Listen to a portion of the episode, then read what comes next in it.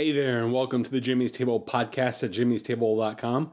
I'm your host, Jimmy Humphrey. I'm curiously evangelical, politically homeless, and a dreamer of small things. On this podcast, I'm having conversations about the intersection of faith, life, and culture. So if you have honest questions, aren't afraid to have difficult conversations, and want to have a little fun along the way, then pull up a chair. This podcast is for you.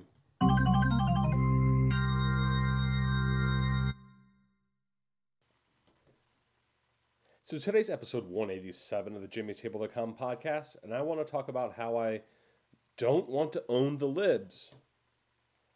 You know, if you've followed the news or political commentary and pundits for any period of time, you've probably heard this idea of own the libs. Uh, it's something that is a popular sort of thing on social media and in the news.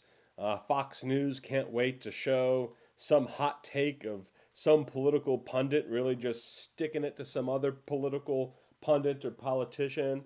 Um, individuals like Rush Limbaugh, Ben Shapiro, Sean Hannity, Tucker Carlson, and all these sort of guys have kind of made careers for themselves over the years for their ability just to poke somebody in the eye and uh, tell it like it is and, and just to embarrass and humiliate other individuals whose political leanings and beliefs and philosophies are different from their own. Own somebody frequently enough on a hot culture war topic, and you'll become ultimately a political rock star who makes a career for themselves, uh, even as Limbaugh, Shapiro, Hannity, Carlson, and all these other wannabes have managed to do. It's, it's almost kind of a formula in, in that circle and I'm not just saying this to pick on the political right and, and, and that crowd. It just happens to be that's the background that I sort of have, and it's the people who I frequently rub elbows with the most. And so today in this podcast, I'm kind of hoping to speak to this idea of owning the libs and the mentality that has been fostered among us, especially on the political right. Um, as I think about this sort of thing, it's definitely an attitude and mindset I've engaged in at times over the years. Uh, I've sought to own people and arguments and to be able to to flesh out the most devastating things, especially when I was in my younger, uh, sort of angry prophet days in my 20s. Um, and uh, I never quite made a career out of it. I definitely made a reputation for myself amongst some um, but, uh, you know, this is a mentality that I think has existed for a very long time. And it's something that has not only existed, and it's not only something that has been tolerated in the political right wing conservative sort of culture that exists, but it's something that has been applauded. Your ability to own the libs and get a short video of you on social media doing so it's something that's going to receive a lot of applause and celebration. Um, and it's something that might just ultimately take you far if, if that's what you're looking to do. And so you have all these other young wannabe political commentators who are trying to be rock stars themselves, who've kind of tried to copycat the same philosophy and the same sort of mentality and branding as individuals like Limbaugh and Shapiro and Hannity and Carlson. Um, they've kind of tried to, to mimic them, to, and they've had various degrees of success. Maybe they haven't had as much success as these guys, but it's definitely a formula that exists. And it's a culture that exists, especially on the right. And it's a culture that not only exists, but it's something that uh, made it very easy for an individual like Donald Trump to ultimately find fertile ground in which he could dish out his particular brand of politics and to capitalize on it, uh, especially among the political right, who were always more than willing to make a rock star out of those who were willing to be reckless and unkind in their words. And say whatever you want about the politics of Donald Trump. I know I've certainly said my share of things about the politics of Donald Trump. But whether you agree with Donald Trump politically on particular issues or disagree with him, on political issues. That's not really my what I'm looking to talk about uh, today, whether you should be pro Trump or anti Trump based off politics. But what I am looking to talk about today is the popularity that individuals like Hannity or Limbaugh or Trump has undoubtedly had as a willing as a result of their willingness to engage in the kind of behavior that does nothing but slam, humiliate, and attempt to destroy one's political enemies by saying whatever over the top thing that that person deems necessary in the moment to emerge victorious over their political opponents for it all to happen on in front of a camera so that it can get onto the news, so it can get onto TikTok, so it can get onto YouTube, so that it can get onto Twitter, and so that you can engage in this type of behavior to get the soundbite that everybody wants to hear and circulate and share and champion at the end of the day. And it's a mindset and behavior that I believe many conservatives have ultimately long embraced and baptized, not only as something that is tolerable, but something that they want to actively celebrate. And that's why you can sit there and talk about owning the libs, and everybody want to applaud you for doing so, and they just can't wait to see what it is you have to say to humiliate their political opponents. Because in owning the libs, those who do so feel, and, and those who embrace those who do so, ultimately are people who feel that individuals like the political left and the powers of the government are out to get them. And so individuals like Donald Trump and all the other commentators I have mentioned before are seen as something as a sort of political champion to those who are on the right. Somebody like Trump who can say his tirades and his unkind things and his off the wall things and and things that just really tell it like it is and sticks it to people and humiliates people and, and rubs their nose in crap. Um, and to do so in the political arena and to, to hit back at your political enemies. Um, and, and people celebrate that and they love that because they believe these people are ultimately out to get them. Uh, so any sort of humiliation, any sort of owning that ultimately lets a little air out of their sail and weakens their position and weakens their power is ultimately something that people just ultimately love because people are afraid and when people are afraid they don't mind resorting to whatever sort of violent behavior necessary to defend themselves and if that means finding a bully who can stick up to the other bullies and somebody who can poke somebody else out, somebody who can poke somebody else in the eye on their behalf, um, you know, that sort of thing is something that people just fawn over and celebrate, and and and they don't simply excuse it, and they don't simply say, "Oh, well, that's a necessary evil. I've got to hit back because if I don't uh, hit back with somebody, then they're just going to own me." Um, so they they have this mentality, and they excuse this mentality to the point where they cultivate it and celebrate it and encourage it and look at it as a net positive good and a, a, force for good in the world and for them and something that they want to continue to cultivate in the cultures that they run in. Therefore, anytime anyone comes along who's willing to own the libs, is somebody that ultimately causes many on the conservative political right to ultimately salivate over and engage in this type of behavior, and you'll always have a platform in such political circles because people just want that. They, they may say, oh, you know, I, it's, I'm not electing a pope, I'm electing a politician. Yet it's somebody that they continue to prop up even amongst those who aren't politicians and those who they regularly entertain themselves with and watch on TV and listen to podcasts for and consume all their forms of media. It, it's not just somebody they're voting for, it's somebody that they are consuming as a regular diet of, of all the things that they consume on a daily basis. Um, you know, nobody was ever voting for Rush Limbaugh on in any, for any political office.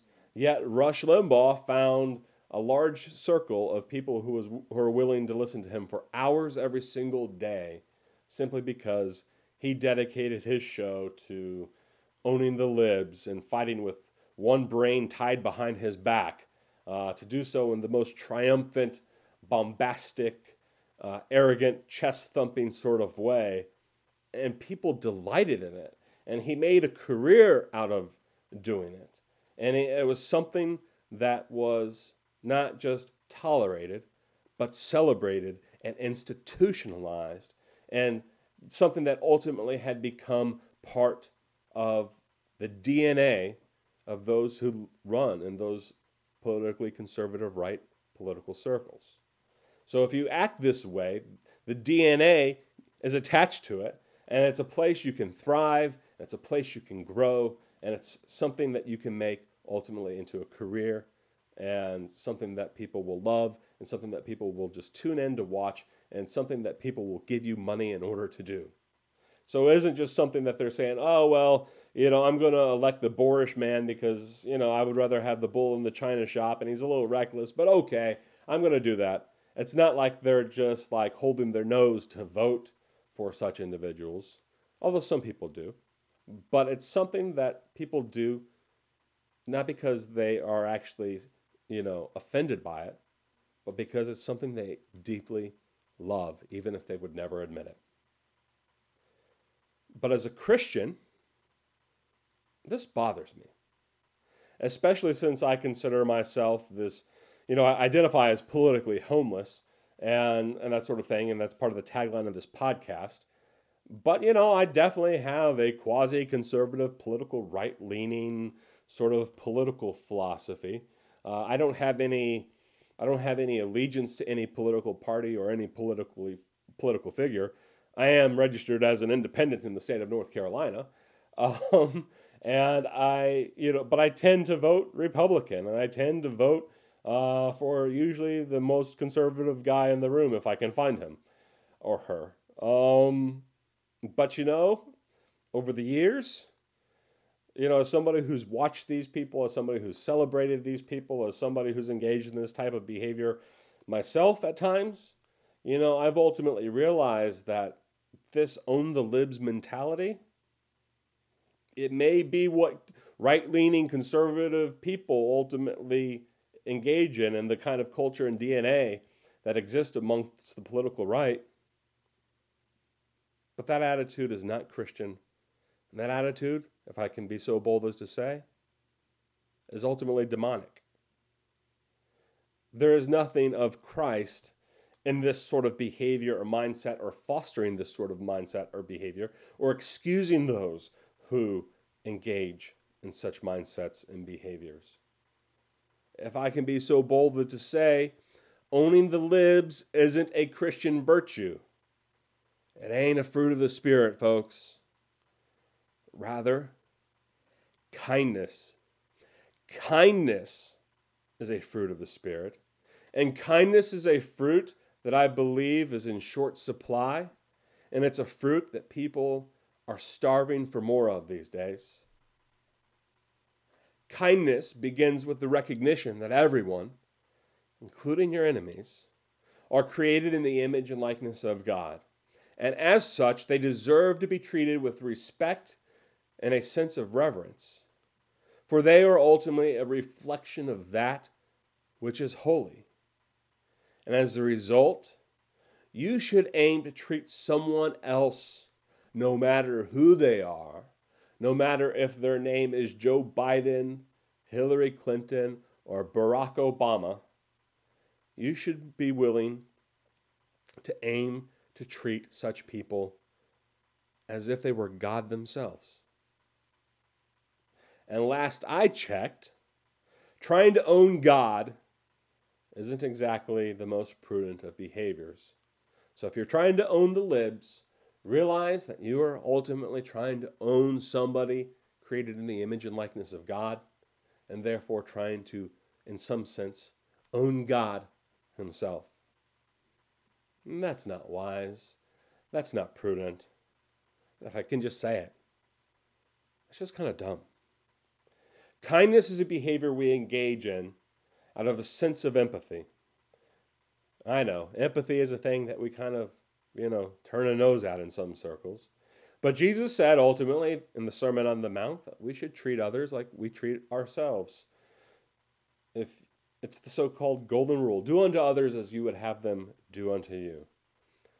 So, with that in mind, let me ask you how would you like to be treated? Would you like to be reviled, mocked, humiliated, and otherwise owned?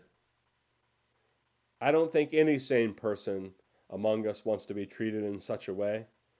So then, putting yourself into someone else's shoes, why in God's name would you want to own someone else or support or be regularly entertained by those who engage in traffic in such behavior? It's really a, a very simple idea at the end of the day. It's a really simple idea. Treat people with, the, with kindness. Treat people with kindness because you want to be treated with kindness in return. And don't give a platform and empower people to be unkind on your behalf.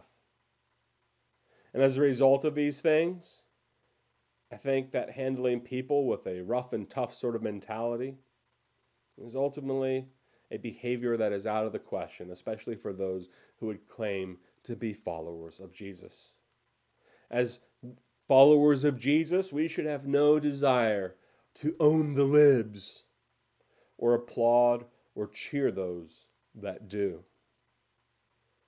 Kindness is a completely opposite mentality. Kindness is a mentality which we have a tender heart and mindset towards other individuals that ultimately leads us to treat them in the same way that God Himself treats us. As the Apostle Paul stated, it's the kindness of God that leads us to repentance. Treating people with kindness not harshness, not rudeness, not smacking them around or treating them as they deserve to be treated. Those are the things that ultimately change us and our posture towards God.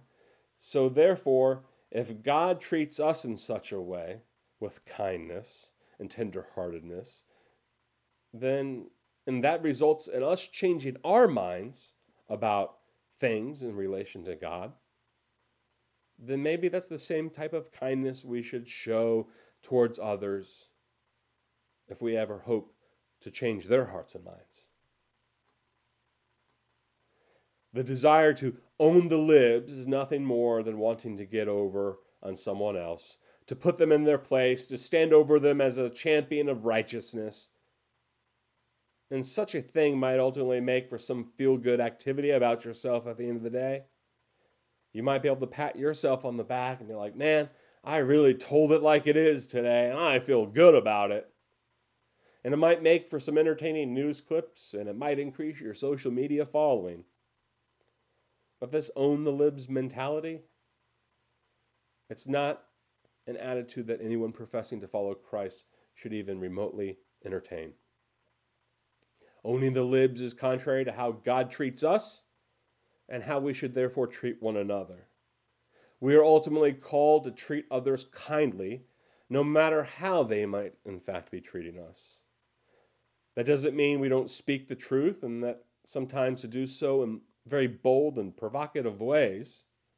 But in an age where harshness and uncivil attitudes prevail, in an age in which the Donald Trumps of the world gain tons of power and following, I believe that kindness is the type of boldness that we need more of in the world. For any fool and any coward can tell it like it is, and guess what? They frequently do. But it takes a wise person to control their tongue. It takes a wise person to speak with others with the type of kindness and tenderness necessary to change hearts and minds. And last I checked, and I'm checking myself here, I don't think anybody has ever had their heart and mind changed as a result of being owned or being read the Riot Act. How has that ever worked out for you? I bet you can count very few times that ever changed your mind. So, why do you think it would go about changing others?